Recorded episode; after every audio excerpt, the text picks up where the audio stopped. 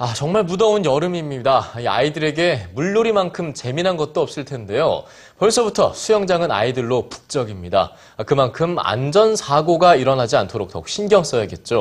네, 엄마, 아빠, 또 우리 아이들 스스로도 기억해두면 좋을 물놀이 안전 수칙과 응급 대처 방법, 이현주 문화캐스터가 알려드립니다.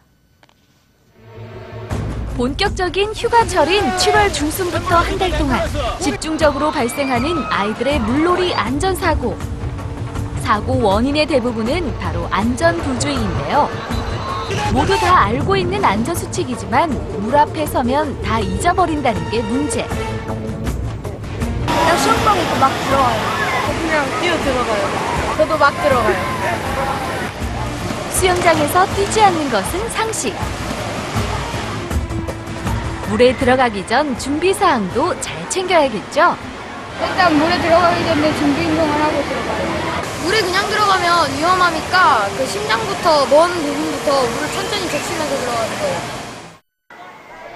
물놀이에 앞서 수상 안전 교육을 받는 학생들.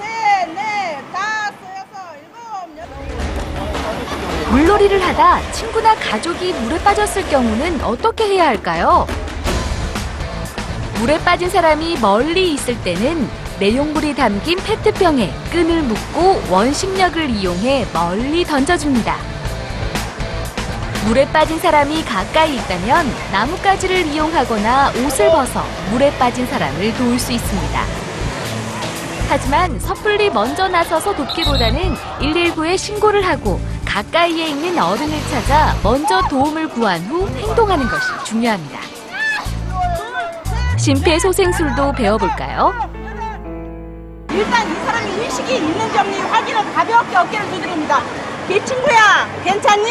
내 손이 가슴 중앙으로 딱 갑니다. 그 다음에 나머지 한 손을 깍지를 띄워줍니다. 자, 그리고, 자, 압박을 30번을 해줍니다. 하나, 둘, 셋, 넷, 다섯, 여섯,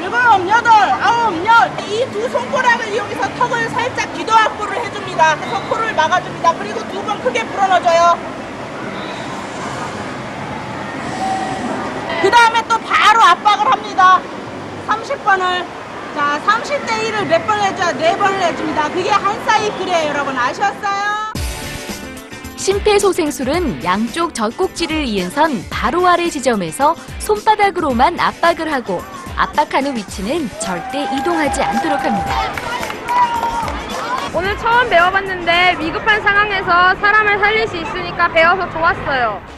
물속에서 꼭 기억해야 할 두 가지 자세 알려드립니다. 먼저 새우 등뜨기 자세. 새우 등뜨기 같은 경우는 물에 빠졌을 경우에 체력 소모를 최소한 하면서 구조를 기다리기 위한 휴식 동작이고요. 다음은 해파리 뜨기 자세입니다. 물놀이를 하다 보면 다리에 쥐가 나는 경우가 많은데요. 이럴 땐 당황하지 말고 해파리 모양으로 몸을 숙여 다리를 주물러 줍니다. 알면서도 안 지키고 제대로 몰라 안 지키는 게 안전사고 예방수칙이 아닌가 싶은데요. 네, 즐거운 물놀이.